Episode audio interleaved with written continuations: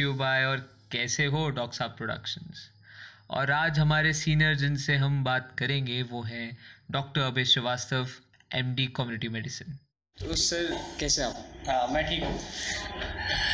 तो आ, सर मैं आपसे ये जानना चाहता था कि मतलब आपने पहली बार कब सोचा कि आपको डॉक्टर बनना है? हम्म, और उसके क्या रीजंस थे आपके? हम्म, मैं चाह ही रहा था कि ये बातें यहीं से शुरू हों।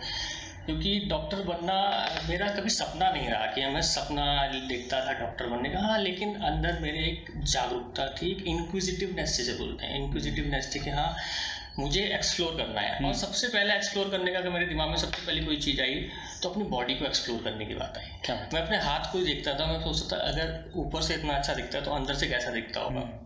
ये बात है लगभग हमें एट्थ क्लास नाइन्थ क्लास जब हम लोग बायोलॉजी की बुक से इंट्रोड्यूस करे जाते हैं जब हमको हैंड और और ब्रेन ये सब डायग्रामेटिकली दिखाया जाता है तो वहाँ से मुझे अंदर जागरूकता है कि हाँ बनना है। लेकिन कभी इसके प्रति कभी सोचा नहीं कि नहीं I am imagining myself in a white coat stethoscope लटका हुआ। कभी उसके बारे में सोचा नहीं। लेकिन हाँ धीरे धीरे बिल्ड किया। मेरे फादर जो हैं हमेशा एकेडमिक बैकग्राउंड से रहे हैं। अच्छा। आईटी से पढ़े हुए हैं वो। मेरी मदर भी एजुकेटेड हैं। हम तीनों भाई वो भी अच्छे अच्छे पोस्ट आप तीन भाई? हाँ तीन भाई हैं प्लस आ, हमारी बहन भी है सब अच्छे। हम हमारे फादर ने हमेशा ऐसा एनवायरनमेंट बिल्ड किया कि हम्म, जो कि एक प्रैक्टिकल एकेडमिक एनवायरनमेंट था। हम्म, जब होलियों पे जब होली पे गुजिया तला जाता है तो हमसे गुजिया का स्वाद नहीं पूछा जाता था। हमसे पूछा जाता है कि, कि किस तेल में जिस तेल में वो तला जा रहा है उसका पैकेट दिखाते थे हमारे पास।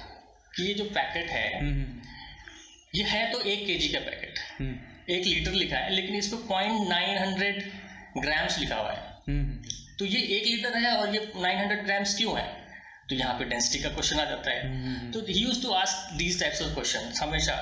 और जब हम मैथमेटिक्स के क्वेश्चन जब हम फिजिक्स के क्वेश्चन उनके साथ सॉल्व करते थे हम्म, तो कोई भी क्वेश्चन जैसे रात में अ, मेरे दिमाग में आया। हम्म, मैंने उनसे पूछा फादर तो मोस्ट ऑफ़ द क्वेश्चन तो वो सॉल्व कर देते थे। लेकिन कुछ क्वेश्चन जैसे फंस गया।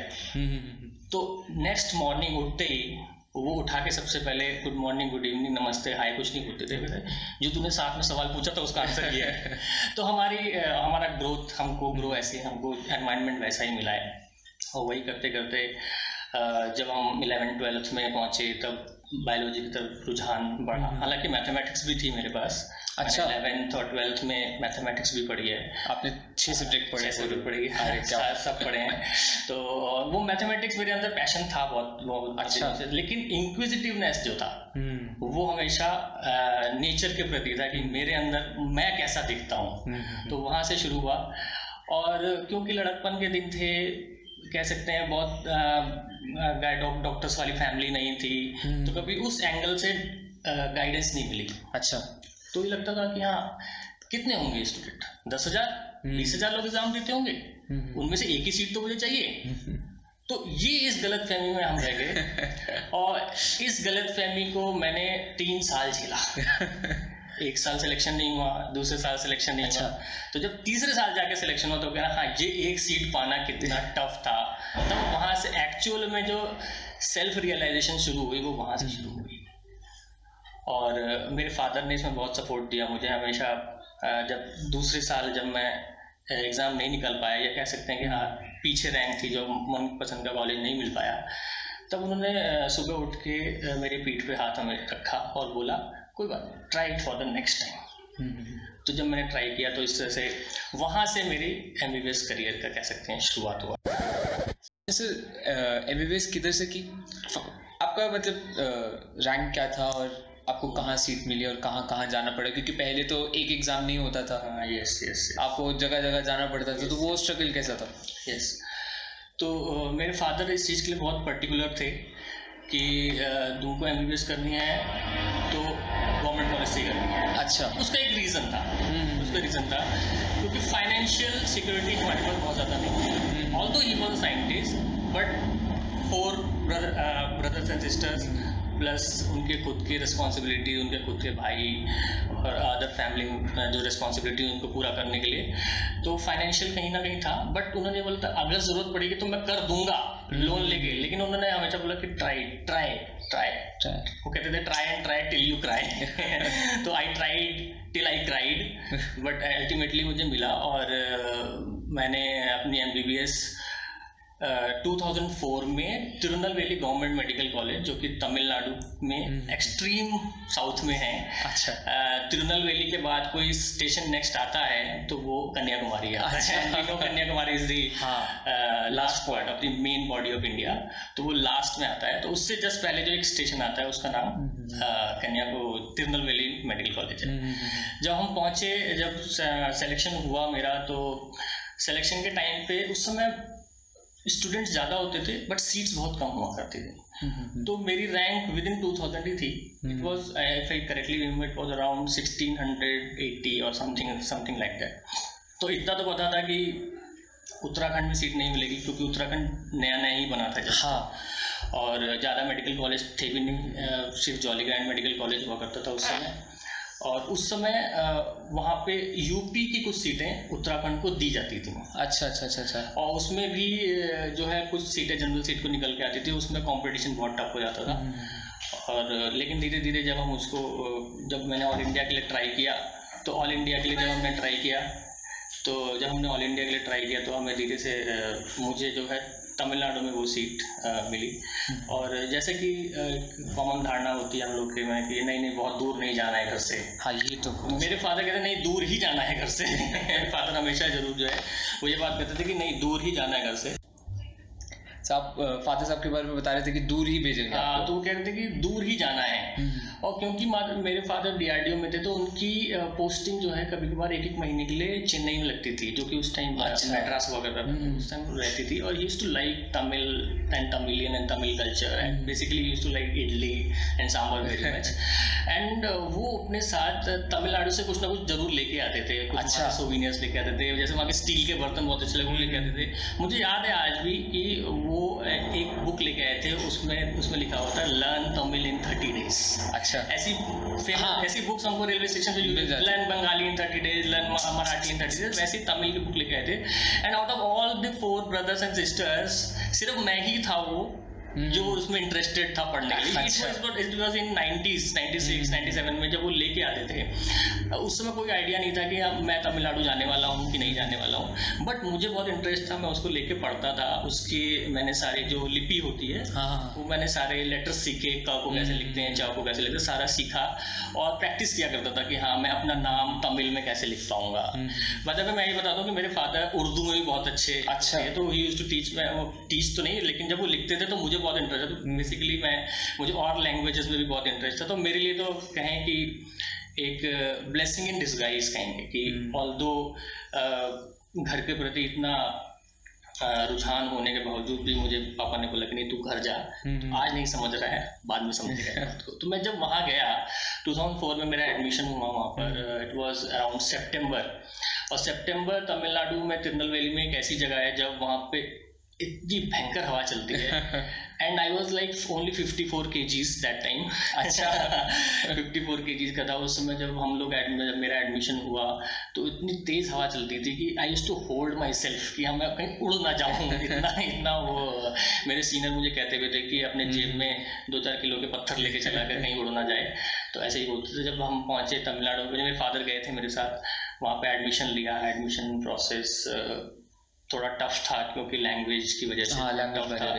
अ, लेकिन ठीक है हो गया अ, हम्म। पहले दिन क्लास क्लास हमने स्टार्ट कर दी धीरे धीरे सर जैसे मैं आपको अपना बताता हूँ इसमें जो मैं पंजाब से हूँ हम्म, तो मैं इधर उत्तराखंड आके इतना कल्चरल शिफ्ट लगता है क्योंकि मतलब मुझे पता है जब मैं शुरू शुरू में आया था एक तो सब हिंदी में बात करें ये बहुत मेरे लिए कल्चरल चेंज था क्योंकि वहाँ सब पंजाबी में बात करते हैं और ऐसा कि हम मुझे मुझे जब तक मैं पंजाब से बाहर नहीं आया हम्म। तब तक मुझे पता नहीं लगा कि मैं पंजाबी हूँ।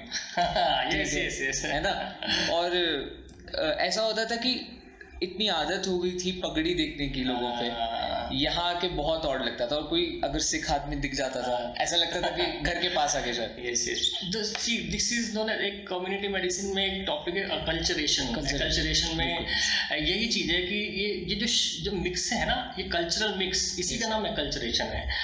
और कल्चरेशन अगर आप ध्यान देख अगर आप हिस्ट्री में पीछे जाएँगे तो आपको पता चलेगा कि क्यों ऑल इंडिया के मेडिकल कॉलेजेस में गवर्नमेंट की कुछ सीटें ऑल इंडिया लेवल पे कुछ सीटें क्यों रिज़र्व करके गई थी कर दी गई थी? जैसे कि 150 स्टूडेंट्स का जो अगर कोई कॉलेज है वहाँ पे 150 स्टूडेंट एडमिशन लेते हैं तो उसमें से अराउंड 15 परसेंट रिज़र्व रहते थे। That comes around 22 two 23 seats में एडमिशन रहते थे।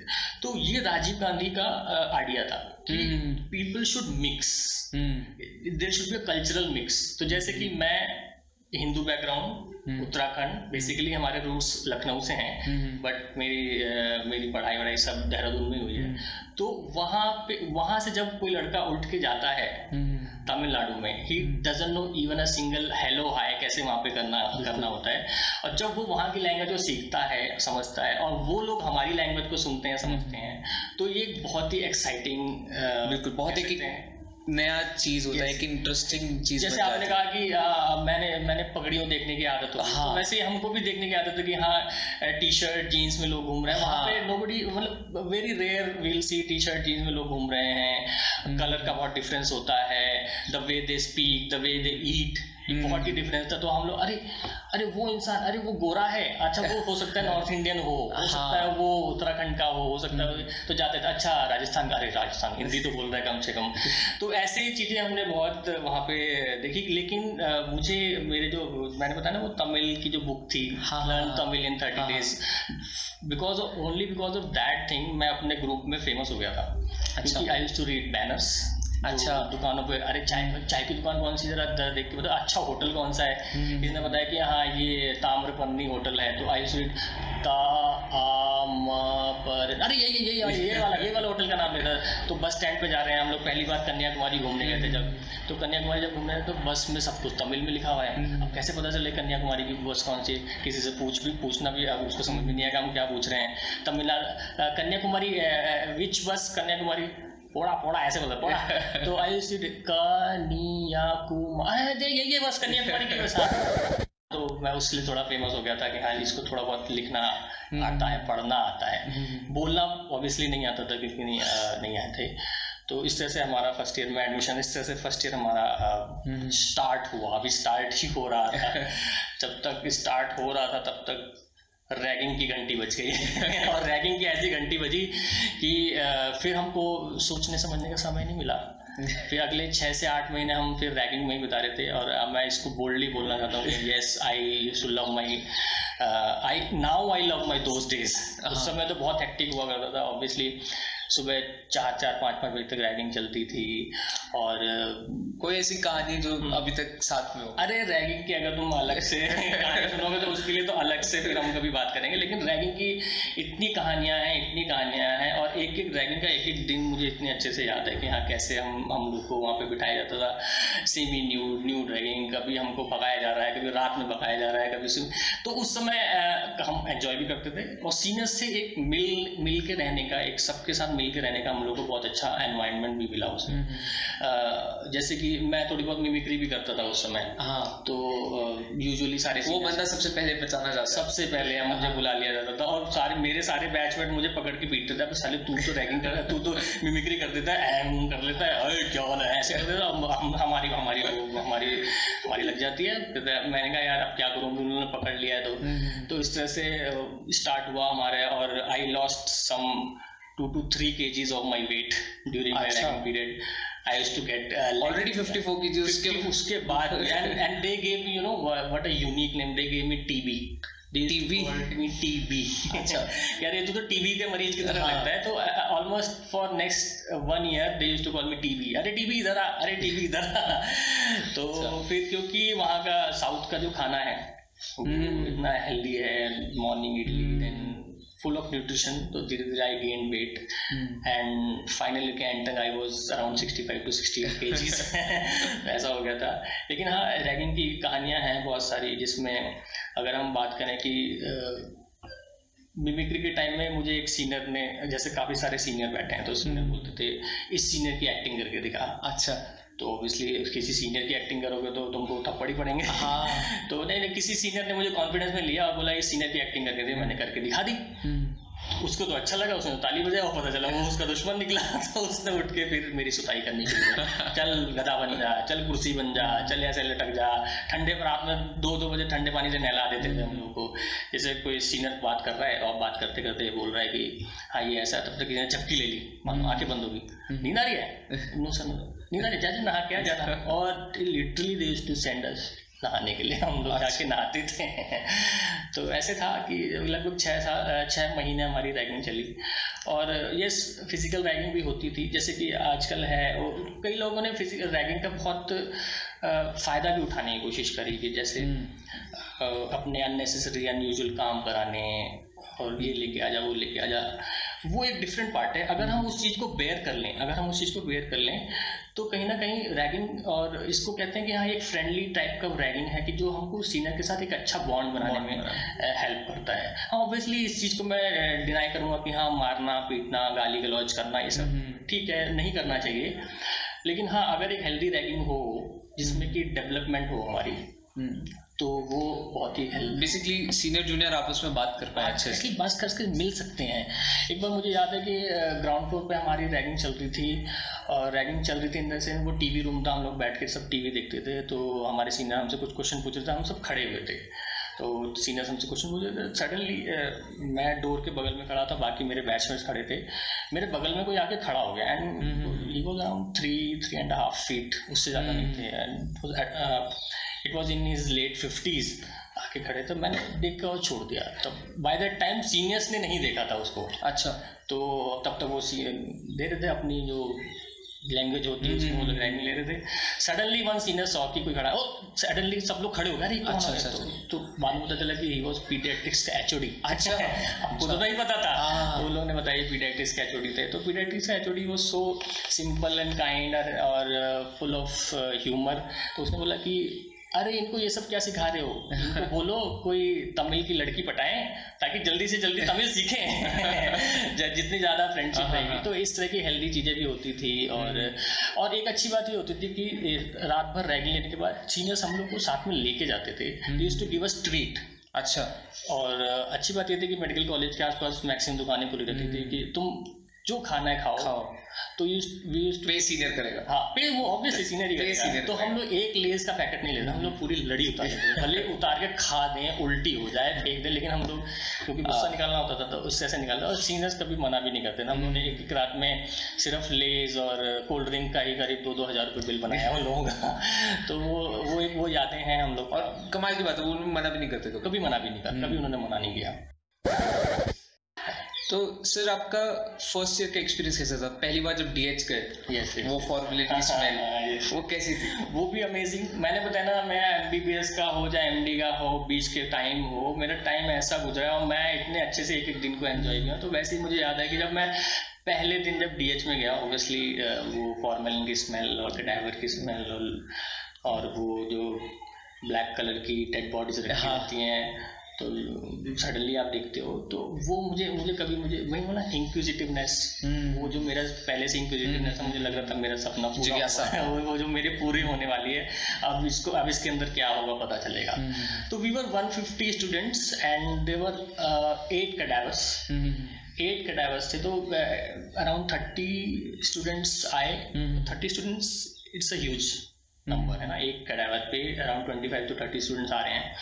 तो यू ह्यूज नंबर था। बट uh, मुझे याद है हमारे जो प्रोफेसर थे एनाटमी प्रोफेसर थे उन्होंने सबसे पहले दिन उन्होंने इंट्रोड्यूस कराया कि आज मीट मिस्टर दिस तो डेड बॉडी आप नहीं you should respect cadaver you should know ये कैडावर ही आपका बेस बनने वाले हैं। अगर आप इस पर अपना हाथ साफ़ कर लोगे अपनी आईज और अपने सारे सेंसरी ऑर्गन इस पर अच्छे से ट्रेन कर लोगे तो आप लाइव ह्यूमन बॉडी आसानी से सीख जाओगे। तो उन्होंने ये सबसे पहले हमको सिखाया और सबसे पहले दिन उन्होंने ही शोड अस दिस कैल्पल हम लोग के पास नहीं था हम्म। लेकिन उन्होंने बोला ये ये स्कैल्पल है।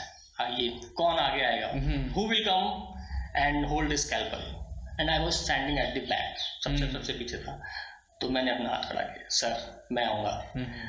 तो उसने कहा कम कम और भी ऑब्वियसली तुरंत नहीं खड़ा किया था मैंने पहले देखा रिस्पॉन्स कि यहाँ के कुछ लोकल लोग हाथ खड़ा करने बोले किसने किसी नहीं किया तो मैंने खड़ा किया तो मैं गया तो उन्होंने पहले दिन मुझे टीचिंग उन्होंने बोला होल्ड स्कैल्पर हम्म। उन्होंने होल्ड वो मैंने स्कैल्पल पकड़ा ऑब्वियसली स्कैल्पल गलत ही पकड़ा होगा। जैसे कि हम मूवीज़ में देखते हैं हम्म। Munna Bhai hold it like a pen he also told me the same thing hold it like a pen तो वो पेन और उन्होंने मार्क लगाया पहले मार्क लगाओ दो क्रॉस लगाओ then put your incision like this और चेस्ट पे स्टर्नम पे वो पहला इंसिजन था वो मुझे आज भी याद है कि हाँ मैंने उस दिन पहला वो इंसर्शन उस दिन मारा था। और वहाँ से फिर अनाटमी की धीरे धीरे स्टार्ट हो गया। मैं I was interested so much in anatomy कि मैं एम डी कम्युनिटी मेडिसिन कर रहा था तब भी जो है मुझे अनाटमी में इतना इंटरेस्ट था कि मैं अभी भी प्रेजेंटली मैं एनएडमी वालों से ज़रूर जाके मिलता हूँ ताकि मैं उस चीज़ को वो वो इनक्विजिटिवनेस जो बचपन में थी, वो आज भी बरकरार है। है ना? वो आज भी मेरे अंदर है। तो डीएच में जब गए तो ऑब्वियसली पहले दिन कुछ लड़कियाँ बेहोश हुई। हाँ कुछ लड़के "हम्म, क्या है ये? और रुमाल रखना हम्म। मास्क पहले दिन गोल ग्लव्स पहन के जाएँगे और ये करेंगे। तो बहुत सारे नाटक हुए धीरे धीरे सारे नाटक खत्म खत्म हो गए। और gloves तो gloves भी नहीं डाले ग्लव्स भी उतर हाँ। गए और सारे मास्क उतर गए। अब now we used to enjoy we used to make fun.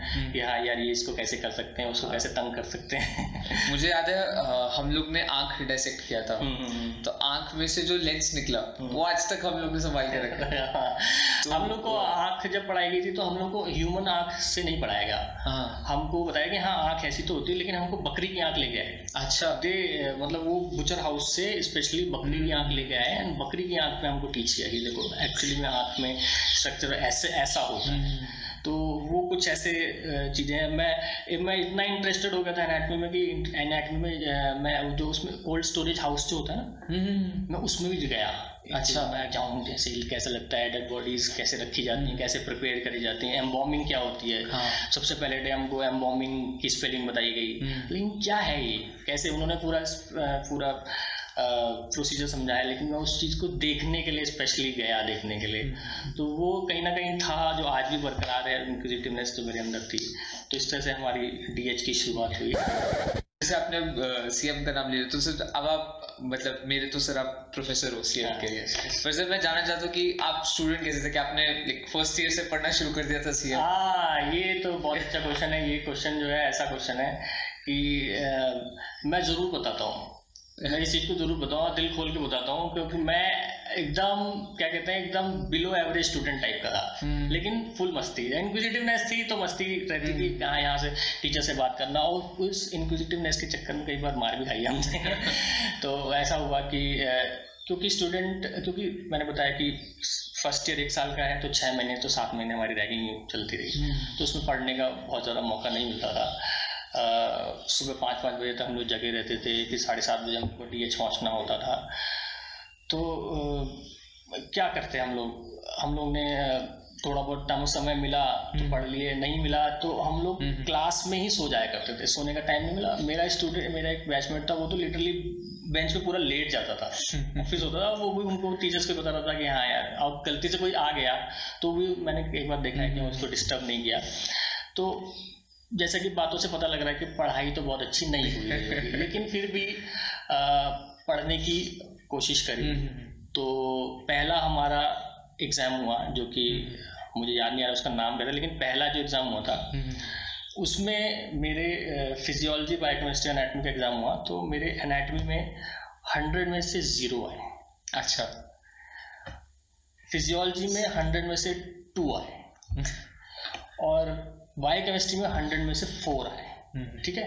तो मेरा पहला एग्ज़ाम मेरा पहले लाइफ का जो एमबीबीएस का एग्ज़ाम था उसमें मेरे ज़ीरो टू वन फोर ऐसा ऐसा नंबर ऐसे नंबर है तो तो बड़ी शर्मनाक बात थी। मतलब उससे आपको मतलब काफ़ी ट्रॉमा वगैरह मेंटल स्ट्रेस नहीं मुझे तो नहीं लगा क्योंकि हम अच्छा। तो रैंकिंग के ही उसमें घूम रहे थे। हाँ हाँ लेकिन कॉलेज वालों ने क्या किया हाँ, उन्होंने हमसे एडमिशन के टाइम पे पाँच पोस्ट कार्ड भरवाए थे। अच्छा। अब तो व्हाट्सएप आ गया। हाँ, अब तो। You can send WhatsApp Telegram भेज दिया ये सब ईमेल भेज दिया। उस समय नो ईमेल क्या ईमेल और कुछ भी नहीं जानते थे। व्हाट्सएप तो मोबाइल फोन्स नहीं था यार। टू थाउज़ेंड फोर में हार्डली इलेवन हंड्रेड नोकिया का इलेवन हंड्रेड लॉन्च हुआ था उस समय। तो वो भी नहीं था। तो उन्होंने हमसे पाँच पोस्ट कार्ड जिसपे कि self address post card ticket लगा के भरवाया गया था। तो वो भरवाया तो हमें हमें लगा होगा किसी किसी से भरवाया। तो उन्होंने उसको यूज़ किया। तो post card post card means open thing तो मेरी जो हमारे जो एनाटमी के प्रोफेसर थे उन्होंने anatomy zero physiology two biochemistry चार ऐसे नंबर लिखकर उन्होंने रेड पेन से लिखकर और पीछे उसके your word has got these many numbers in this subject और उसको पोस्ट कर दिया।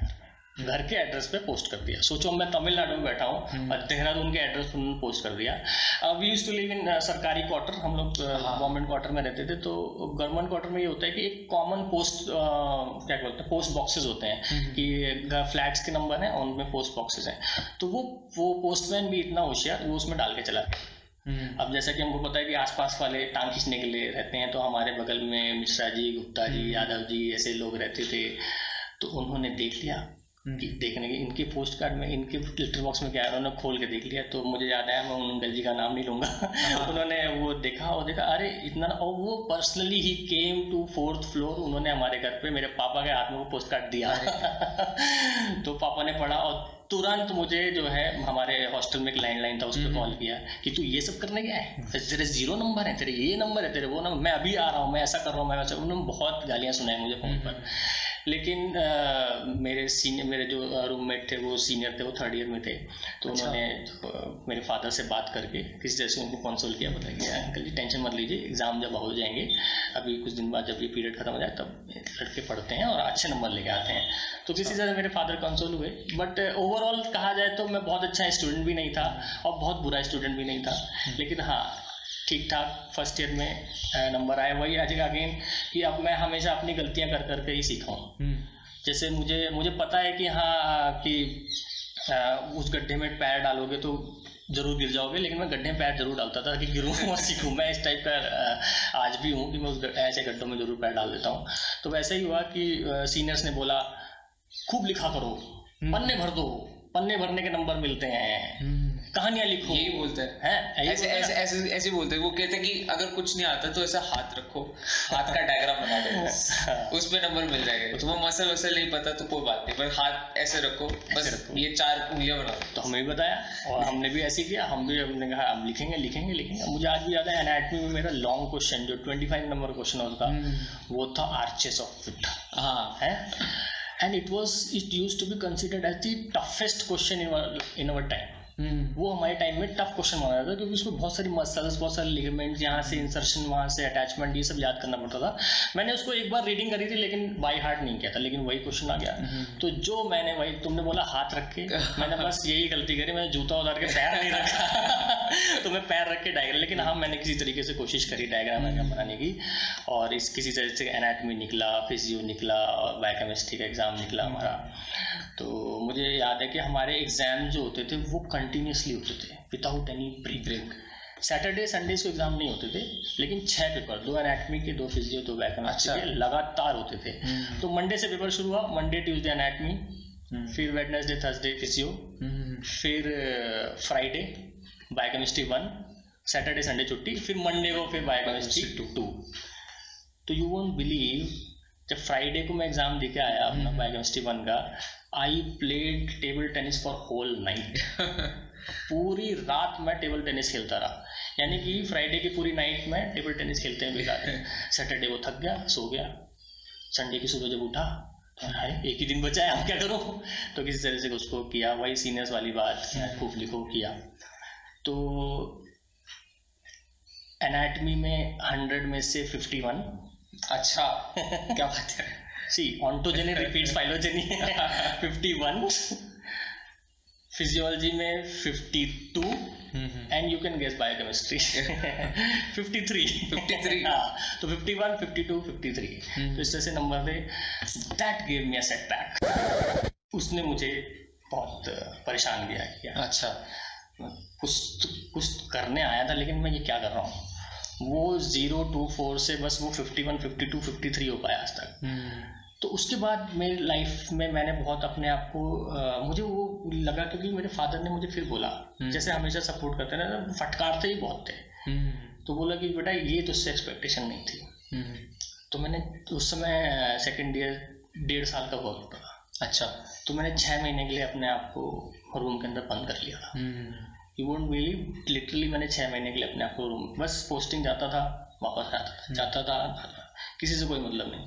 अपने टाइम पे गया, खाना खाया। तो बस उस समय मेरे पास कोई भी सेकेंड ईयर की कोई बुक बुक नहीं थी, कुछ भी नहीं था, नया कुछ भी नहीं था, लेकिन मेरे पास एक टेबल्स की डिक्शनरी थी। अच्छा नो टेबर्स नहीं। नहीं आप लोग गूगल पे करते हैं और हाँ, हाँ, डिक्शनरी कर उसमें टेबर्स की डिक्शनरी आती थी जो कि दो वॉल्यूम में आती थी। अच्छा मेडिकल डिक्शनरी मेडिकल डिक्शनरी थी। उसका volume one and volume two उसमें सारी मेडिकल की टर्मिनोलॉजी मैक्सिमम मेडिकल की टर्मिनोलॉजी लिखी रहती थी। हम्म। और वो सबके पास होती थी। हम्म। आप लोग भी सीखो इसको कि टेबर्स नाम की कोई डिक्शनरी हुआ करती थी तो वो वो होती थी और वही थी मेरे पास और मैं उसको रूम में बंद करके मेरे रूम में जेट ब्लैक अंधेरा करके खिड़की का थोड़ा सा पार्ट खोल के ताकि बस उसकी लाइट आती रहे। उस समय ये टॉर्च वाले मोबाइल नहीं होते थे। वो खोल कर बस मैं डिक्शनरी को पढ़ा करता था। जैसे मैं I came across the word typhoid तो टाइफॉइड खोल के देखा typhoid cream from typhoid Mary from where malaria came इस तरह की चीज़ें मैं पढ़ता रहता वर्ड की मीनिंग्स में। क्योंकि हमारी फिजियोलॉजी की टीचर बोलती थी कि अगर if you want to one learn medical science you just learn those words understand its meaning and आप द आप द वर्क इज़ डन तो मैंने उस पर काम करना शुरू किया और सिर्फ़ वही पढ़ता था और सोचता था कि मैं क्या कर रहा हूँ मैं क्या कर रहा हूँ। और करते करते करते मैंने फिर अपने अपने तरीके ईजाद करे कि मुझे कैसे आंसर्स लिखने हैं हम्म। मुझे कैसे पढ़ाई मुझे पढ़ा मैं पढ़ाकू होना कभी अच्छा नहीं लगा अच्छा। लेकिन कैसे कम एफर्ट से मैक्सिमम आउटपुट दे आउटपुट दे पाए तो उस तरह की चीज़ें शुरू करी उनमें से बहुत सी चीज़ें मैं अपने क्लास में स्टूडेंट्स को भी बताने की कोशिश करता हम्म। हूँ कि how you have to write your answers है ना विद मिनिमम कम से कम काम करके आप कैसे ज़्यादा से ज़्यादा आउटपुट लेके आ सकते तो मैंने वैसे ही किया जैसे सेकेंड ईयर का सब्जेक्ट होता है फार्माकोलॉजी यू नो है ना? फार्माकोलॉजी की मोस्ट फ़ेमस बुक इंडिया में कौन सी चलती है? K D T K D T के डी त्रिपाठी है ना? एंड यू नो कैसी बुक है वो? हाँ नहीं पढ़ी जाती। लेकिन पढ़नी पड़ती है। पढ़नी पड़ती है। अब क्या किया जाए? तो हम्म। छः महीने के समय में मैंने यही सोचा। हम्म। क्या किया जाए कि मैं के भी पढ़ लूँ और मेरे नंबर ऐसे आए कि हम्म। जो एट पार हों क्लास के टॉपर से तो मैं तरीका निकाला। मैंने ये सोचा मैंने ये सोचा कि जो कॉपी चेक कर रहा है उसकी साइकोलॉजी क्या होती है? वो उसके पास एक साथ डेढ़ सौ कॉपियाँ होती हैं। ठीक है। वो पहला बंदा बोलेगा पहला आंसर पड़ेगा दूसरा पड़ेगा तीसरा पढ़ेगा हम्म। वो ये सोचेगा यार भाई सब तो लोग ही want some specific precise things in his in that children student के नोटबुक में उस आंसर शीट में लिखा होना चाहिए। हम्म। इसको मैं क्लास में ऐसे समझाता हूँ अपने बच्चों को जैसे कि दो न्यूज़पेपर होते हैं। हाँ। एक न्यूज़पेपर का मैं आपको नाम बताता हूँ वो है टाइम्स ऑफ़ इंडिया हाँ। और दूसरा है द हिंदू हम्म। है ना? अगर आप किसी ऐसे नॉर्मल इंसान से किसी से पूछोगे तो कोई आपके लिए आपका फेवरेट न्यूज़पेपर कौन सा है? आपका कौन सा है? मतलब द हिंदू द हिंदू क्यों? क्योंकि उसका कंटेंट अच्छा है हम्म। है ना? बट अगर कोई रेलवे में जा रहा है ट्रेन में जा रहा है कोई बस में जा रहा है तो ऑब्वियसली टाइम्स ऑफ़ इंडिया पढ़ना चाहेगा और मैक्सिमम सेलिंग न्यूज़पेपर जो टाइम्स ऑफ़ इंडिया ही है उसकी करोड़ ऑफ़ कॉपीज बिक जाती हैं। हम्म। क्यों? क्योंकि उसके प्रेजेंटेशन स्टाइल अच्छी है। हम्म। उसका भले कंटेंट इतना अच्छा ना हो लेकिन वो इंसान खरीदता है उसको और देखता है हाँ इधर ये फ़ोटो लगी उधर वो फ़ोटो लगी इधर ये फॉन्ट से लिखा हुआ है इधर वो फॉन्ट से लिखा है। सब सबसे पहले पीछे जाता है। हम्म। पीछे देखता है हॉलीवुड की दो चार अच्छी फ़ोटो वोटो देखता है इधर हीरो हीरोइंस की देखता है उनको कटिंग करके अपनी दीवार पर चिपकाता है। नेक्स्ट पेज पीछे से खोलता है तो होरोस्कोप निकला होता है टीवीज के हम्म। सारे। तो क्या है ये टाइम्स ऑफ़ इंडिया ने प्रेजेंटेशन अपना ऐसा कर रखा है। हम्म। भले उसका कंटेंट बहुत अच्छा नहीं हो टाइम्स ऑफ़ इंडिया के ऊपर एक बार ऐसे बोला भी था वो इंग्लिश लैंग्वेज यूज़ करता हाँ, है। है ना? लेकिन उसी जगह जो क्लास के लोग हैं हम्म। जो आई एस एस्पिरेंट्स हैं जो लोग अच्छा कंटेंट पढ़ना चाहते हैं वो डेफिनेटली हिंदू। हिंदू पढ़ना चाहेंगे है ना? तो जो टीचर पढ़ पढ़ के आंसर चेक करता आया है हम्म। वो डेफिनेटली द हिंदू टाइप का आंसर बुक चाहेगा बिल्कुल और most of the teachers Times of India type के है ना हम सब हैं तुम भी जब टीचर बोलोगे आगे जाके तो पता चलेगा कि हाँ एक ऐसी आंसर शीट मिल जाए जिसमें सब कुछ क्लियरली लिखा हो उसको वैसे प्रेजेंट किया जाए हम्म। ताकि मैं जब वो कॉपी चेक करे तो इजीली चेक हो जाए विद ईज इजीली चेक हो जाए तो मैंने वैसे टेक्निक्स डिज़ाइन करी। कि हाँ भाई फ्लो चार्ट बनाने आने चाहिए हम्म। मुझे डायग्राम्स बनाने आने चाहिए। डिफरेंट डिफरेंट कलर से लिखना आना चाहिए। ये नहीं कि हाँ आप उसको सतरंगी तिरंगी बना दो लेकिन तीन कलर तो अलाउड होते ही होते हैं। जैसे कि ब्लू कलर का तो पेन अलाउड है ही है ब्लैक हाँ। कलर का पेन और पेंसिल एक डिफरेंट कलर है। हम्म। अब इन तीन के कॉम्बिनेशन से और तीन के कॉम्बिनेशन से बहुत सारे कलर बनाए जा सकते हैं। इस तरह से आंसर डिज़ाइन शुरू करेगी और इसमें एक टेक्निक और लगाई कि अगर मैं बोलूँ कि फार्माकोलॉजी की एक और बुक का नाम बताओ तुम बता पाओगे शानबाग। शानबाग है। कोई फॉरेन ऑथर का Lippincott Lippincott Katzung Katzung तो मेरे पास मैंने कैटजंग स्पेशली मैं बारह सौ पंद्रह सौ रुपये की खरीद के लेके अच्छा पढ़ने के लिए नहीं। हाँ। उसमें से कुछ ऐसे कंटेंट निकालने के लिए कि उसको मैं अगर मैं आंसर्स में लिखूं हम्म, तो द जो जो टीचर उसको चेक कर रहा है उसको ये इंप्रेशन आना चाहिए इसने कैटसन पढ़ी है। हम्म। है ना? उसको उसने उसका चार्ट बना दिया उसका हाँ। टेबल बना दिया। वही अगर मैं डायग्राम वहाँ से देख लिया। अगर मैं अपनी हेयर स्टाइल हम्म। अमिताभ बच्चन की तरह भी कर लूँ तो हाँ ये अमिताभ बच्चन से इंस्पायर्ड है। तो एटलीस्ट मेरे आंसर को देख के पता चलना चाहिए कि ही इज़ इंस्पायर्ड बाय कैटसन तो मैंने सारे जो जो potassium channel sodium channel chloride channel इन सब के डायग्राम जो है ऑपरॉन सबका जो डायग्राम्स है वो मैंने सारे कॉपी करे कैटसन से। उसके कुछ टेबल्स याद करी क्लासिफिकेशन लिखने के तरीके याद करे हम्म, और उसको मैंने पुट किया उसमें। इसी तरीके से मैंने जैवेट्स उठाई उसकी माइक्रोबायोलॉजी की उठाई और फॉरेंसिक मेडिसिन तो खैर हमारी रिलेटिव फेवरेट है ये। और सेकेंड ईयर में I excelled hmm, at par number थे मेरे टॉपर के साथ थे एक नंबर दो नंबर कम थे। वाइवा में थोड़ा सा उसकी कहानी अलग है। लेकिन फार्माकोलॉजी ऐसा सब्जेक्ट था जिसमें मेरे क्लास में हाईएस्ट नंबर थे। फोरेंसिक ऐसा था जो कि टॉपर के बराबर नंबर थे मेरे। तो मैंने कहा यार ये तो टेक्निक बहुत अच्छी काम कर रही है तो इसको हमको अप्लाई करना चाहिए। तो वैसे ही धीरे धीरे फिर थर्ड ईयर में फाइनल में उस चीज़ को तो फिर मेडिकल बिकेम थोड़ा सा आसान हो गया। एंड यू नो उसके बाद जो मेरा नाम पहले टीवी था उसके बाद मेरा नाम गुरु पड़ गया। गुरु? गुरु। तो मेरे सीनियर मेरे जूनियर जो आ गए थे तो यूज्ड टू सब एडवाइस के लिए आते थे। सब आते थे अरे क्या कैसे कर रहा है तू क्या? क्योंकि आई यूज़ टू मुझे डोमिनेटिंग नेचर वो मुझे डोमिनेट करे वैसा पसंद नहीं था। तो हाँ हाँ थोड़ा सा हवा करने अबे हाँ ऐसा गुरु कह रहे थे तो तू गुरु जैसे बिहेव करता है। तो कुछ कुछ अपने सीनियर्स को ही पढ़ा पढ़ाता था। बता बताता था।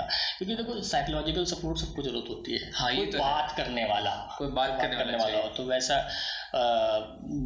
जैसे मेरी बोलने की स्पीड से पता लगा बोलता ही तो वैसे ही बोलता ही रहता था उस समय कुछ ना कुछ। कहीं ना कहीं मैं अपने अंदर के उस जो खोखलापन मेरे अंदर आ गया था छः महीने का उसको मैं निकालने की कोशिश कर रहा था। मैं डेफिनेटली मैंने उसको निकाला भी।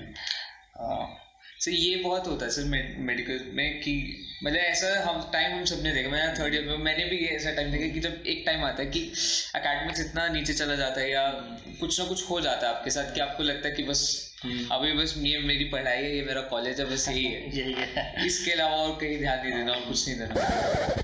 पर सर आपका मतलब आपको जो सब्जेक्ट है कम्युनिटी मेडिसिन पहले preventive and social medicine yes yes तो मतलब इसकी तरफ़ आपका रुझान कब बढ़ा तो प्रिवेंटिव एंड सोशल मेडिसिन से पहले इसको हमारे टाइम में एसपीएम बोला जाता था। अच्छा अच्छा इसे अच्छा सोशल एंड प्रिवेंटिव मेडिसिन बोला अच्छा, जाता था उसके बाद इट उसकी भी एक अलग हिस्ट्री है। एसपीएम से वो पीएसएम हुआ। पीएसएम से कम्युनिटी मेडिसिन आया।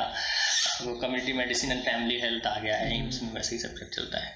तो इसकी पूरी हिस्ट्री है और देखा जाए तो सेकेंड जैसे मैं थर्ड ईयर में था जब मैं थर्ड ईयर में था तो किसी भी ईयर में मेरी अटेंडेंस बहुत अच्छी नहीं रही है है ना? बहुत लेजी टाइप का था कि सुबह देर तक सोना जस्ट क्लास से पाँच मिनट पहले उठ के चले जाना जो कि उसके जस्ट अपोजिट में आज हूँ हम्म, मैं सुबह चार बजे उठ जाता हूँ हम्म। प्रॉपर योगा एक्सरसाइज करके मेडिटेशन करके फिर जाता हूँ। पहले मैं वैसा नहीं था। तो उसकी वजह अटेंडेंस की वजह से पर्टिकुलरली कम्युनिटी मेडिसिन में क्या हुआ कि कम्युनिटी मेडिसिन में अ, हमारी जो एचओडी थी जैसे कि फ़ेमस है कि कम्युनिटी मेडिसिन में जो है बहुत बोरिंग लोग होते हैं फ़ेमस है। तो वैसे ही हमारा भी डिपार्टमेंट हुआ करता था और हमारे जो मतलब ये मैंने फेस वहाँ पे यूजुअली किया था कि नॉर्थ इंडियन और साउथ इंडियन बहुत भेदभाव हुआ करता था। हम्म, ऐसा होता था। और क्योंकि नॉर्थ इंडियन होने की वजह से क्योंकि तमिल स्पीकिंग नहीं थे हम लोग तो हम्म। कहीं ना कहीं हमारे साथ थोड़ा भेदभाव किया जाता था। तो वैसे ही वो झेलना पड़ा मुझे कम्युनिटी मेडिसिन में जिसमें इंटरनल के जो मार्क्स होते थे अच्छा। उसमें मुझे कट ऑफ़ से टेन मार्क्स कम मिले। एंड टेन इज़ ह्यूज हाँ। ह्यूज बड़ा बहुत बड़ा होता है। सिर्फ़ मेरे ही नहीं और भी लोग थे दो चार लोग थे कुछ के चार थे कुछ के पाँच थे। हम्म। मैक्सिमम जो है वो बारह नंबर कटे थे जो क्लास का सबसे डम स्टूडेंट था उससे कटे थे। मतलब डम से जस्ट दो नंबर ज़्यादा मुझे मिले थे तो फिर भी कट ऑफ़ से दस नंबर मुझे कम थे तो it was us again a setback कि हाँ मुझे इतने नंबर कम मिल क्यों मिले? तो कहीं ना कहीं हाँ गलती मेरी थी अटेंडेंस वाइज या मैं टीचर से बहुत अच्छा रिलेशन नहीं बना पाया। हम्म, क्योंकि कम्युनिटी मेडिसिन पहले ईयर से सब्जेक्ट शुरू हो जाता है। हम्म, तो ऑब्वियसली फ़र्स्ट ईयर में नहीं ध्यान दिया सेकेंड ईयर में ध्यान दिया। उस समय भी टेस्ट हुआ करते थे उसमें भी एग्ज़ाम हुआ करते थे। कभी एग्ज़ाम नहीं दिया तो उसमें कभी ज़ीरो आए कभी वन आए या एबसेंट लगी हुई है तो उसकी वजह से मेरे दस नंबर कम आए तो वो एग्ज़ाम वो उसका मेरे इंटरनल पे बहुत असर पड़ा और उसके लिए मैंने फिर से अपने आप को दो महीने के लिए लॉक किया अच्छा। में ताकि मैं अब सब्जेक्ट पे ध्यान दे सकूँ और हम्म। उस समय कम्युनिटी मेडिसिन से बहुत प्यार नहीं था मुझे लेकिन हाँ एक ये तो समझ में आ गया था कि ये मेरे से चिपक के रहने वाली है हम्म। उस समय मैंने बुक पे बहुत ध्यान दिया पढ़ना शुरू किया और मुझे आज भी याद है कि उसमें जो एक शॉर्ट क्वेश्चन था वो श्रीवास्तव कमेटी क्वेश्चन था वो आया था। And whole class was looking at me जो एग्ज़ाम में तेरे नाम का क्वेश्चन आ गया तेरे नाम का क्वेश्चन आ गया देखे है तो। Most fame, famous committee Bhore committee and Mudaliar committee हुआ करती थी लेकिन श्रीवास्तव कमेटी बहुत रेयर क्वेश्चन आता था लेकिन फिर भी आया। और क्योंकि वो मेरे नाम से जुड़ा हुआ था तो उसको मैंने स्पेसिफिकली पढ़ा हुआ था और लोगों को बताता देख अब ऐसे है तो हम पढ़ते थे बताते थे। तो वो क्वेश्चन आया तो वो मेमोरीज कुछ कम्युनिटी मेडिसिन से रिलेटेड यस थी। लेकिन डेफिनेटली उसको मैंने कभी करियर की तरह कभी सोचा नहीं था। हम्म। कभी सोचा नहीं था। उस वो बात में कभी जब एमबीबीएस क्लियर हो गया इंटर्नशिप हमने कर लिया एक साल दो साल की जॉब कर ली तो वहाँ पे लोगों से बात करते थे। अगेन सीनियर से बात करते थे जो प्रोफेसर जो सीनियर डॉक्टर्स कंसल्टेंट होते थे। तो they to tell me I and I use to read lot of blogs उस समय इंटरनेट बहुत अच्छा आ गया था तो लोग ब्लॉग्स हम्म। लिखा करते थे। तो उसमें मुझे आज भी याद है कोई फीमेल डॉक्टर थी एम डी फिजियोलॉजी उन्होंने किया था and she was in New Zealand उन्होंने लिखा था कि imagine your before choosing a subject in P G imagine your life ten years from now ten years अभी से टेन ईयर्स सोचो और then choose your preference according to your constitutional type कि क्या अभी तो यू आर यंग ब्लड हाँ मैं सर्जन बनूँगा मुझे hmm. खून पसंद है मैं हिमेटो ऑन्कोलॉजिस्ट बनूँगा मैं रेडियोलॉजिस्ट hmm. करूँगा मैं hmm. बहुत सी डेफिनेटली हमको अपने पैशन को फॉलो करना चाहिए लेकिन हमको साथ में क्या मेरे बॉडी उसको अलाउ करती है? बिल्कुल। क्या मेरा मेंटल मेकअप या मेरा फैमिली बैकग्राउंड या मेरी प्रेफरेंसेस लाइफ में उसको अलाउ करती हैं? तो डेफिनेटली वो मेरे लिए तो नहीं था। क्योंकि अच्छा। मैं इधर उधर बहुत घूमता था हम्म। इधर उधर घूमने। हालाँकि क्लिनिकल बहुत काम किया बहुत हम्म। जगह बहुत क्लिनिकल काम किया इंट्यूबेशन सेंट्रल लाइन डाला। और क्लिनिकल में इतना इंटरेस्ट था कि फ़र्स्ट ईयर एमबीबीएस से ही हम अपने सीनियर्स के पीछे भागते थे। सीनियर्स हम्म, हमें सीनियर्स मेरे से दो दो घंटे केस शीट लिखवाते थे डिस्चार्ज समरी भरवाते थे। सिर्फ़ इसलिए कि वो मुझे एक आईएम इंजेक्शन लगाना सिखाएँ। सिर्फ़ इसलिए। मुझे आज भी याद है मेरे सीनियर ने मुझे आई एम इंजेक्शन लगाना सिखाया था लेकिन वो भी गलत सिखाया बाद में मुझे पता चला। लेकिन उसने सिखाया। उसने बोला कि ले कि एक लाइव पेशेंट में लाइव इंसान में ऐसे आई एम इंजेक्शन लगाया और फिर वहाँ वहाँ से तो गाड़ी शुरू हुई।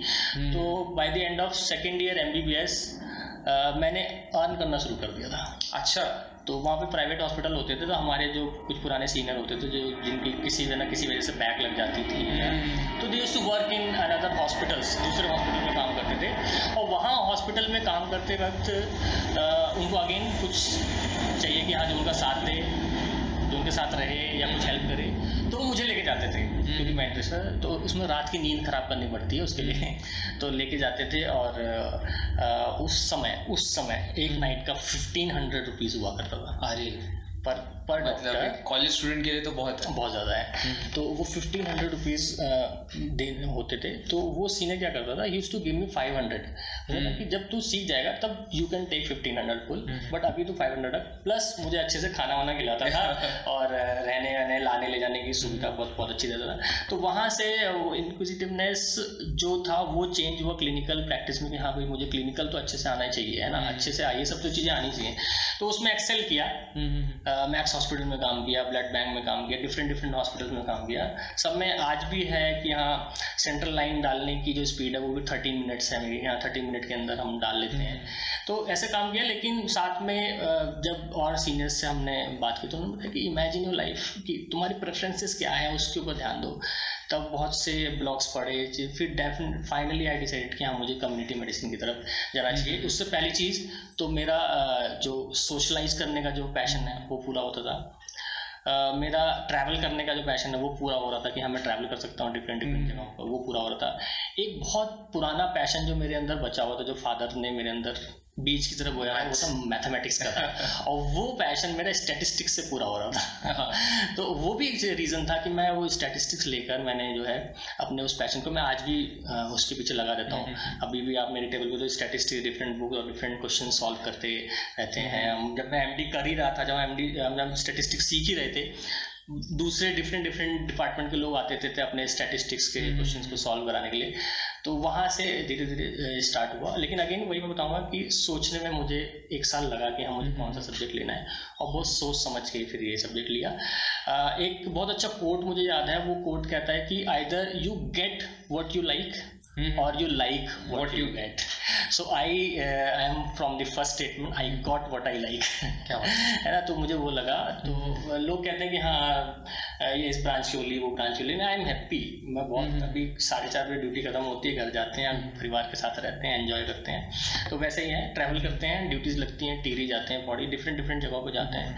तो वो सारे पैशन प्लस मैथमेटिक्स का पैशन इसके साथ पूरा हो रहा था तो सर आप क्लिनिकल साइड मिस नहीं करते इतना?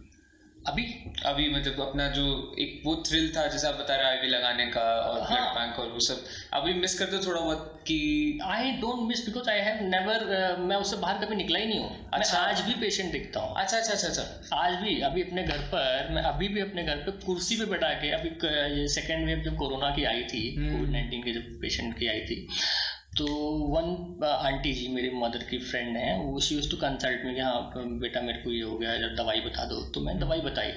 तो वो दवाई से उनको फ़ायदा नहीं हुआ तो मैंने कहा आंटी आप ऐसा करिए आप घर आ जाइए। मुझे नहीं पता था कि ये कोविड नाइन्टीन होने वाला है कि नहीं और हालाँकि उस समय सेकेंड वेव अपनी पीक पर थी तो वो अपने बेटे के साथ घर पे आई। हम्म। घर पे आई तो मैंने उनका बीपी लिया। बीपी लो आ रहा था। अगेन मैंने उनका पल्स ऑक्सीमीटर से उनका ऑक्सीजन सेचुरेशन चेक करी। And won't believe he came she came and it was 82 अच्छा। Oxygen saturation was 82 and it gave me a shock अब ये मेरे से कहीं बड़ा बहुत बड़ा ब्लंडर तो नहीं हो गया कि मैंने आंटी को बोला कि आंटी आप ये दवाई खा लीजिए शायद मुझे उसी दिन उनको बुला लेना चाहिए था। हम्म, हम्म, हम्म। ये ब्लंडर नहीं कि मैंने आंटी को घर पे क्यों बुला लिया? नहीं। मैं आई वॉज़ कॉन्फिडेंट कि हाँ जो होगा देखा जाएगा। हम्म। मैंने अपने आप को सिक्योर किया मैंने फेस शील्ड लगाई डबल मास्क पहना अपने सारे घर वालों को बोला आप बाहर मत आना। एज सुन एज मैंने उनका जैसा एस पी ओ टू देखा मैंने बोला हम्म। आप लोग बाहर नहीं आएँगे आप लोग अंदर आएँगे हम्म। और मैंने वहीं चेयर पे बैठे बैठे उनको आई लाइन लगाई ड्रिप चढ़ाई उनको स्टीरॉयड का इंजेक्शन दिया थोड़ा सा स्टेबलाइज करके फिर उनको मैंने उनके घर भेजा। And for the next one month मैं उनके घर पे जाके उनको ट्रीट करता था। है ना? और कम्युनिटी मेडिसिन में हमने यही सीखा है हम्म। मैं अपने क्लास में यही बात बोलता हूँ कि कम्युनिटी मेडिसिन में और क्लिनिकल मेडिसिन में यही फ़र्क है कि patient comes to you in your clinic but community medicine people ऐसे doctors goes to the community तो शायद मैंने वो क्लिनिकल प्रैक्टिस वहाँ पे प्रैक्टिस करो और इस तरह का सिर्फ़ एग्ज़ाम्पल नहीं है इस तरह के मेरे पास सेकेंड वेव में छः एग्ज़ाम्पल हैं hmm. जो कि देहरादून में थे प्लस वन एग्ज़ाम्पल जो लखनऊ में थे hmm. मेरे अपने मामा जी तो बीमार पड़ गए थे कोविड नाइन्टीन में अगेन मैं उनका फ़ोन पे इलाज करता प्लस वो और डॉक्टर से भी इलाज करवाते थे hmm. तो सडनली नाइनटीन ऑफ़ अप्रैल को दिस ट्वेंटी ट्वेंटी वन के नाइनटीन ऑफ़ अप्रैल को उनका फ़ोन उनका रेगुलरली फ़ोन पर बात हो रही थी लेकिन उनकी वाइफ ने कॉल किया बोला कि बेटा हालत ख़राब हो रही है। हम्म। तो एट सेम डे मैंने डिसीज़न लिया कि नहीं मुझे I have to fly to Lucknow and I flew मैं शाम की साढ़े छः की देहरादून से लखनऊ की डायरेक्ट फ़्लाइट से उनके पास गया और जब नाइनटीन की शाम को उनके पास पहुँचा तो रात में ग्यारह बज गए थे। अच्छा। और जब रात में ग्यारह बज रहे थे तो उनके घर के बाहर बाहर का माहौल ऐसा था कि जैसे अंदर एक डेड बॉडी रखी है। हम्म। बाहर इतने लोग इकट्ठा हुए थे nobody was willing to go inside उनको कहाँ लेके जाए कोई डिसीज़न मेकर नहीं। तब मैं आई वेंट इन साइड मैंने कुछ भी चेंज नहीं किया मैंने हाथ भी नहीं धुला। मैं सबसे पहले जाके झांका कि एक्चुअली पोजीशन क्या है। तो I saw my mama was breathing fast breathing mask उन्होंने मास्क लगा रखा था। हम्म। उनके पास उनकी वाइफ खड़ी थी बच्चे दूर थे। मैंने कहा हाँ अब मैं कुछ कर सकता हूँ। मैंने तुरंत अपना मास्क चेंज किया। फेस शील्ड पहनी अपने जूते उतारे मोजे उतारे अपने हाथ को साबुन से धुला और बिना ग्लव्स पहने सबसे पहले मैं गया मामा जी के पास। उनका पीपी चेक किया it was down again I V line लगाई अगेन वही स्टेरॉइड ने सारा प्रोसीजर. किया। And I stayed in Lucknow for ten days till he came out of danger तो सिक्स डेज़ में he was out of danger for the next three days and three and half days मैं उनके साथ ही था। तो वो clinical passion मेरा कभी खत्म नहीं हुआ है वो आज भी है आज भी चल रहा है। एंड यू वोंट बिलीव कि माई मामा वॉज़ ऑफरिंग में कि हाँ अरे यू टेक अरे फ़्लाइट का पैसा तो ले ले अरे बीस हज़ार रुपये ले। मैंने कहा नो मामा नहीं। मैं किसी मैं अभी भी अभी भी मैं घर पे पेशेंट देखता हूँ कभी भी किसी से पैसे नहीं लेता हूँ। कोई देने की भी कोशिश करता है ना लोग कहते हैं ले ले। मैंने कहा नहीं यार तू रख तेरे पाँच सौ रुपये से मेरा महल नहीं बन जाएगा। है ना? सही बात है। तो बेटर है तो अपने पास रख अपने पास रखो और वो मुझे सेटिस्फैक्शन देता है। वो आज भी मुझे वो सेटिस्फैक्शन में मज़ा है है ना? बिल्कुल। सेटिस्फैक्शन अच्छा लगता है कुछ हम्म। अच्छा लगता है कुछ चीज़ सेटिस्फैक्शन देती है। एक चीज़ अच्छा लगता है वो आज अच्छा लग रही हो लेकिन कल अच्छा ना लगे। सही बात। लेकिन सेटिस्फाई जो आपको 1995 में सेटिस्फाई करती थी हम्म। वो मुझे आज भी सेटिस्फाई करती तो क्लिनिकल प्रैक्टिस ऐसे नहीं I miss my clinical practice I enjoy मैं तो ये मुझे तो इतनी अच्छी ब्रांड मिली है कि हाँ मैं सारी चीज़ें कर सकता हूँ ना। सही बात। भाई मैं सोशलाइज भी कर सकता हूँ लोगों के घर भी जा सकता हूँ ट्रैवल भी कर हर चीज़ कर सकता हूँ ना। हम्म। तो देखा जाए तो मुझे अपने ब्रांच से पूरा प्यार है और उसको अपने पूरे पैशन के साथ जीता हूँ। तो और सर मुझे एक चीज़ आपसे पूछनी थी कि हम मतलब आप भी, आप हमें देखते हैं या बाकी एम स्टूडेंट्स को देखते हैं, क्या आपको सिर्फ़ मतलब फ़र्क लगता है कि हम क्या नहीं कर रहे हैं? क्या हम मतलब मुझे ऐसा लगता है कई बार अपने बैचमेट्स को देख के या खुद को भी देख के हम्म। कि हम लोग ना टाइम बहुत ज़ाया कर देते हैं। यस यस बेकार किसी चीज़ों में जैसे सोते रहते हैं या हम्म। पढ़ने में क्योंकि पढ़ाई तो चलो एक हद के बाद नहीं हो पाती। यस डेफिनेटली तो बाकी चीज़ें मतलब क्या कर सकते हैं क्या यूजी लाइफ में अपनी जैसे आप क्लिनिक्स हम्म। में जाते थे आपने कमाना शुरू कर दिया था सीनियर्स की मदद कर रहे थे। तो ऐसी क्या चीज़ें जो हम कर सकते हैं यस yes, तो देखिए जब मैं एग्जांपल देता हूँ कि हाँ मैंने कमाना शुरू कर दिया था तो मेरे कॉलेज और उसके आसपास की कंडीशंस वैसी थी हम्म, हम्म। कि पहली बात तो अपने कॉलेज और अपने कॉलेज के आसपास की कंडीशंस को समझिए। हम्म। क्या वैसी है? मुझे मौका मिला मैंने करना शुरू कर दिया। You won't believe third year में जब ऑप्थेलमोलॉजी शुरू हो गई मैंने आई कैंप करने शुरू कर दिए थे। एक प्राइवेट डॉक्टर थे वहाँ पे वो पता नहीं एक्सीडेंटली बस में मुझे मिल गए। तो उन्होंने पूछा तुम कौन? मैंने कहा मेडिकल कॉलेज का स्टूडेंट हूँ। तो अच्छा थर्ड ईयर हो अच्छा okay take my phone number come to my clinic. तो मैं I took that opportunity to to go to इस क्लिनिक उन्होंने मुझे बाकायदा सिखाया सब समझाया। अब मुझे लेके जाते थे सोचो मुझे तमिल आती नहीं मैं एक्सेंट थोड़ी बहुत आने लग गई थी एक्सेंट उतना अच्छा लेकिन फिर भी लेके जाते थे। And people was so good वो रूरल एरिया में मतलब फ्री कैंप लगाते थे। मैं चेकअप करता था नॉन छोटी छोटी चीज़ें तो चेक कर सकते हैं हम लोग आँखों की चीज़ें।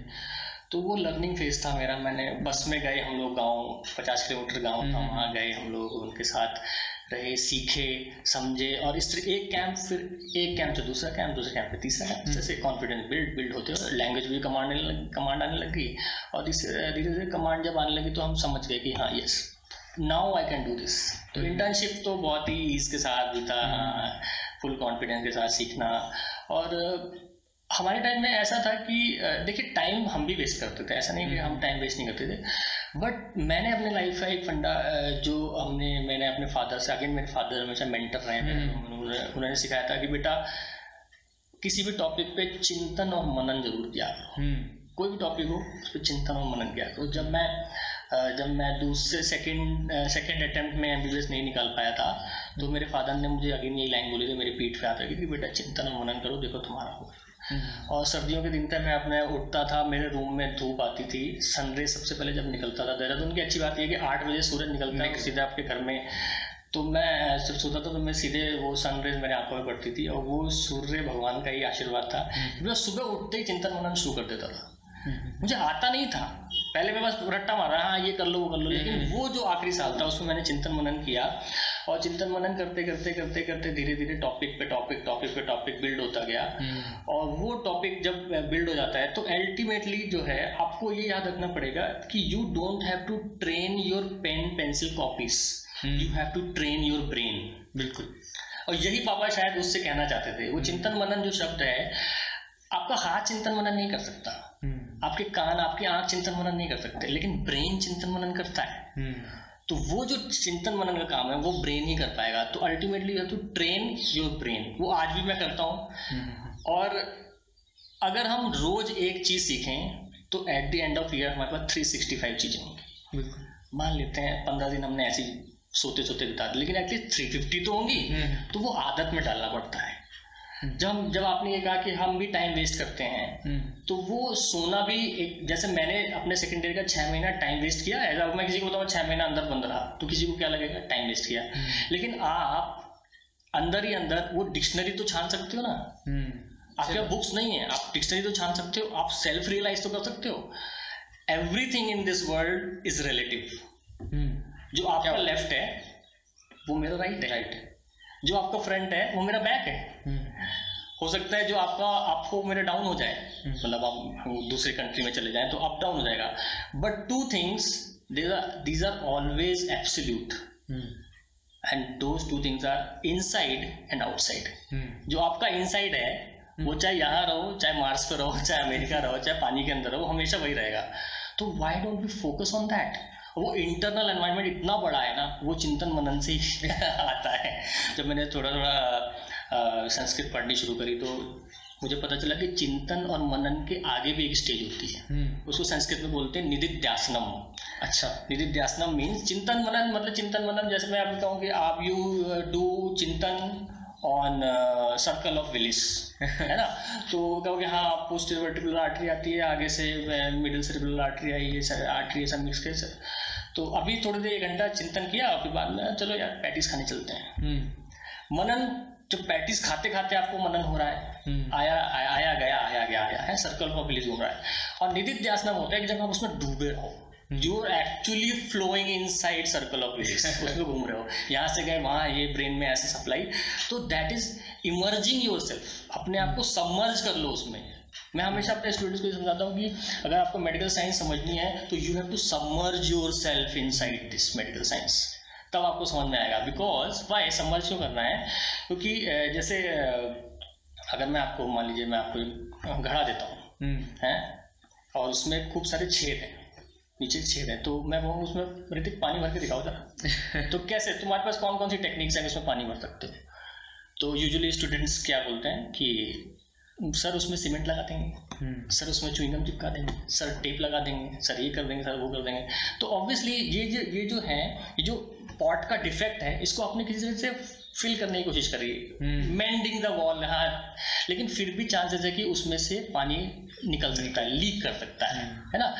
मैंने आपको टास्क दिया था उस घड़े में पानी भरना है। और सबसे अच्छा तरीका है घड़े में उस छेद वाले घड़े में पानी भरने का कि पूरे घड़े को पानी में डुबा दीजिए। है ना? तो we all are full of defects yes और नो। बिल्कुल बिल्कुल सही बात। हमारी आँखें हो हमारे कान हो डिफेक्ट सर टीचर हाइपोग्लाइसीमिया बोलता है हमको हाइपरग्लाइसीमिया सुनाई दे जाता है।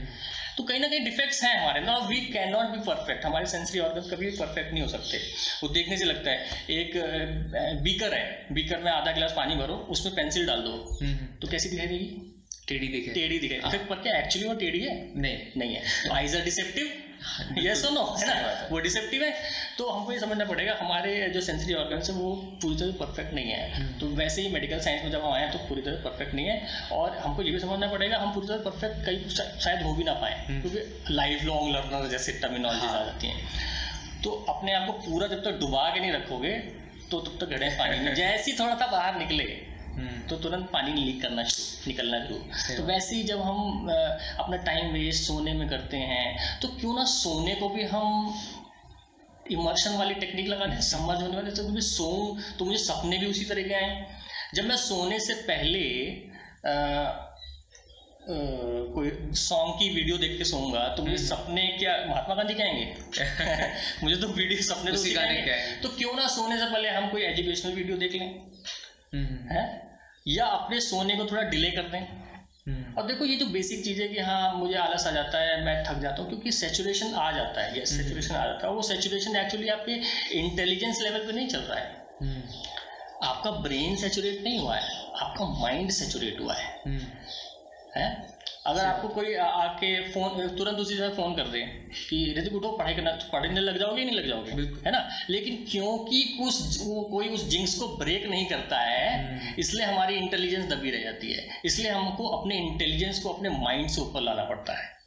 तो जो कि हमेशा याद रखना पड़ता है। जैसे कि एक सिगरेट स्मोकर को पता होता है कि ये उसके लिए हानिकारक है। लेकिन फिर भी पीता है कि नहीं पीता? क्यों पीता है?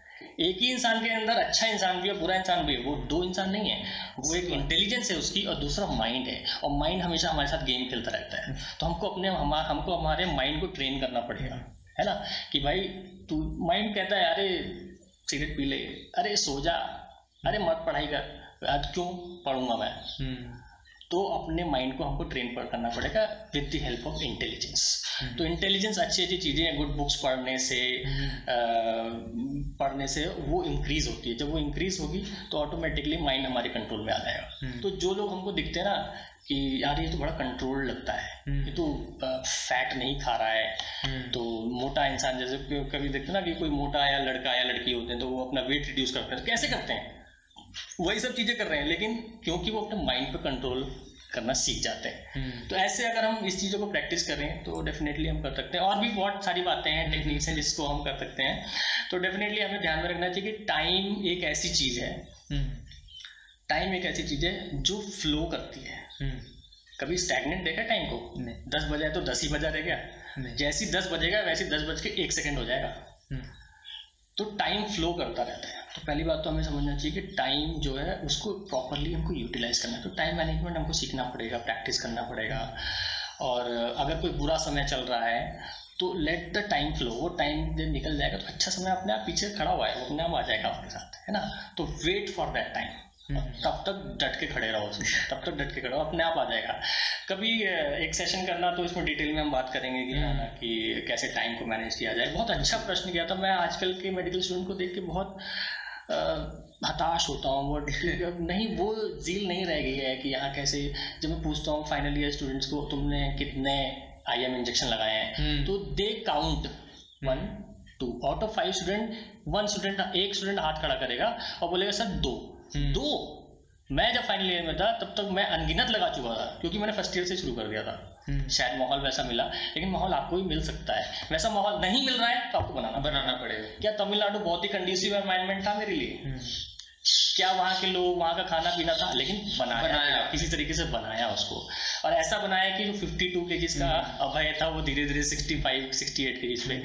तो हमको बहुत से ऐसे लोग थे जो बीमार हो जाते थे। फाइनल ईयर पास होते होते इंटर्नशिप खत्म होते होते तब भी वो तमिलनाडु को गाली दे रहे थे या कॉलेज को अरे कैसा कॉलेज है कैसे लोग हैं हम्म, हम्म। लेकिन कुछ हमारे जैसे लोग थे जो कि मेरे मुझे बाई लक मुझे मेरे फ्रेंड्स बहुत अच्छे मिले कि जिन्होंने हमेशा हम साथ में हमने पंजाबीज थे इनफैक्ट है ना? दो तो पंजाबीज थे। तो जो बहुत अच्छी पंजाबी बोलते लेकिन फाइनल ईयर में आते आते बहुत अच्छी अच्छी बहुत अच्छी तमिल भी बोलने लग गए। तो धीरे धीरे हमने उस पर सीखा ऐसे हम कर सकते हैं। तो जो सर मैं बस एक आपसे आखिरी रिक्वेस्ट करना चाहता हूँ yes, कि, हाँ. कि आपकी एक आपने क्लास में एक पोएम सुनाई थी। hmm. आप, आपकी लिखी हुई. कि आपको याद है कौन सी? तुम बोलोगे तो शायद मुझे याद आ जाए। कि धूप में निकलो। हाँ किताबें हाँ, किताबें बंद करके दुनिया को देखो। हाँ एक्चुअली मैं करेक्ट कर दूँ? ये मेरी लिखी हुई नहीं है। ये मैंने डेफिनेटली अच्छा, अच्छा। कहीं से सुनी थी और वो है धूप में निकलो घटाओं में नहा कर देखो। ज़िंदगी क्या है? किताबों को हटा कर देखो तो डेफिनेटली वो हमारा एटीट्यूड होना चाहिए कि किताबों किताबें किताबों में किताबें में बस वही चीज़ें हैं हम्म। जो कि उसने सोची हुई ऑथर ने सोची हुई है। उसके बाहर निकलो। एक वर्ड को पकड़ो और उसको ढूंढो। वो हमारे स्पेस में कहाँ एग्जिस्ट करता है। डेफिनेटली वो ऑथर के दिमाग में आया होगा कहीं एनवायरमेंट से आया होगा। उसने उसको बुक पे लिखा है। तो तुम उस उस बुक को ढूंढो। या तो तुम खुद ऑथर बन जाओ उसकी तरह वो तो पॉसिबल नहीं हो पाएगा। या तो फिर उस वर्ड को निकालो और ढूंढो वो कहाँ एग्जिस्ट करता है वो किधर है किधर से हम्म। आया। तो जब हम ऐसा एटीट्यूड रखेंगे किताबों को हटा के पढ़ना मतलब कि लेटरल हम्म। थिंकिंग रखो हम्म। है ना? लेटरल थिंकिंग सोचो कि इसके बियॉन्ड क्या है?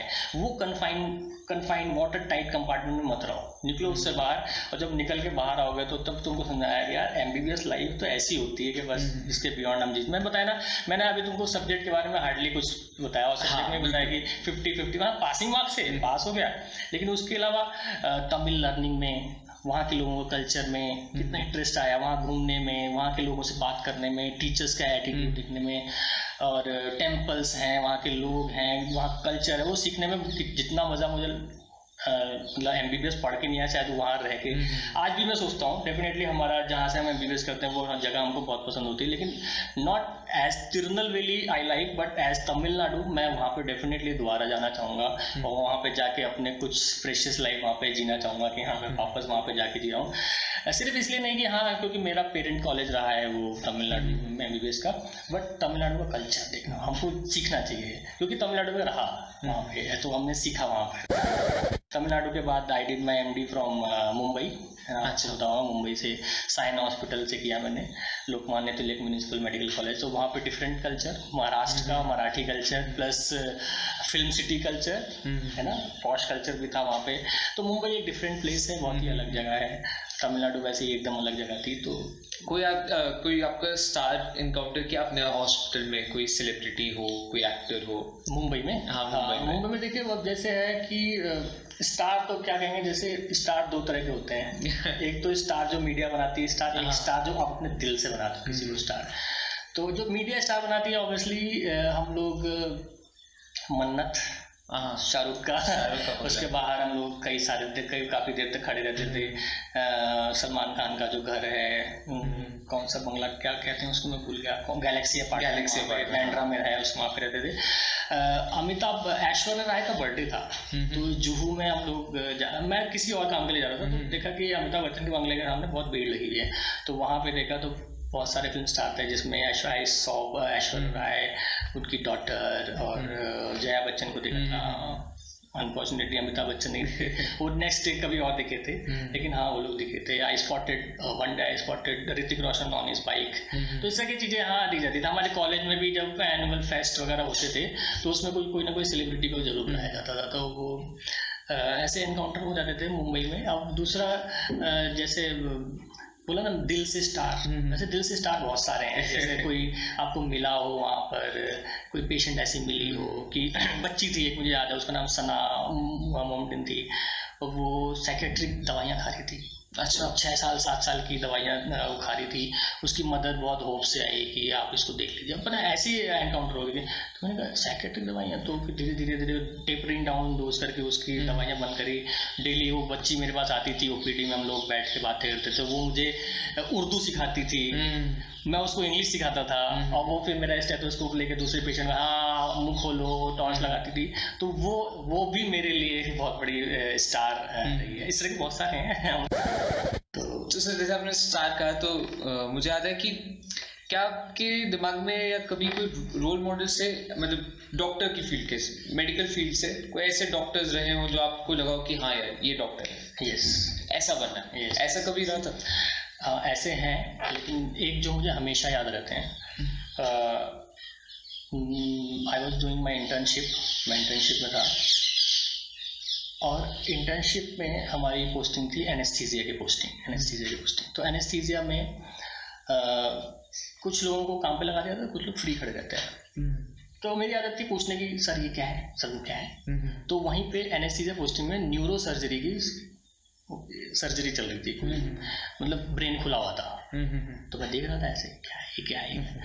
तो आई सॉ ब्रेन मैंने देखा वो पल्सेट कर रहा था। अच्छा ठक आवाज़ नहीं आ रही थी ऑब्वियसली लेकिन अब मैं ऑडियो पॉडकास्ट में बताऊँ कि हाँ वो वो एक्चुअली पल्सेट कर रहा था ब्रेन जो है ऊपर नीचे ऐसे से हिल रहा था। तो मुझे तो पता था कि सिर्फ़ हार्ट पल्सेट करता है हार्ट हिलता है है ना? जो कि हम फील भी कर सकते हैं। ब्रेन को तो देखा नहीं। तो सर्जन कोई उनके असिस्टेंट कर रहे थे तो उनके पीछे उनके सीनियर खड़े थे।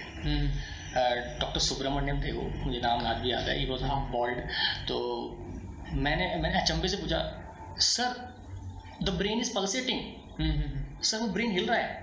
इंग्लिश में तो तो he came to me so now today you learn that brain also pulsates so you should learn brain pulsates yes and that was the time उन्होंने ये बोला और he held my hand he said now you are in my unit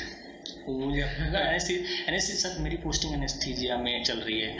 तो कौन है? कौन है तेरा? कौन है तेरा सीनियर किसने? हाँ हाँ डॉक्टर ये है मैं आप को अपने साथ लेके जा रहा हूँ। मुझे लेके गए।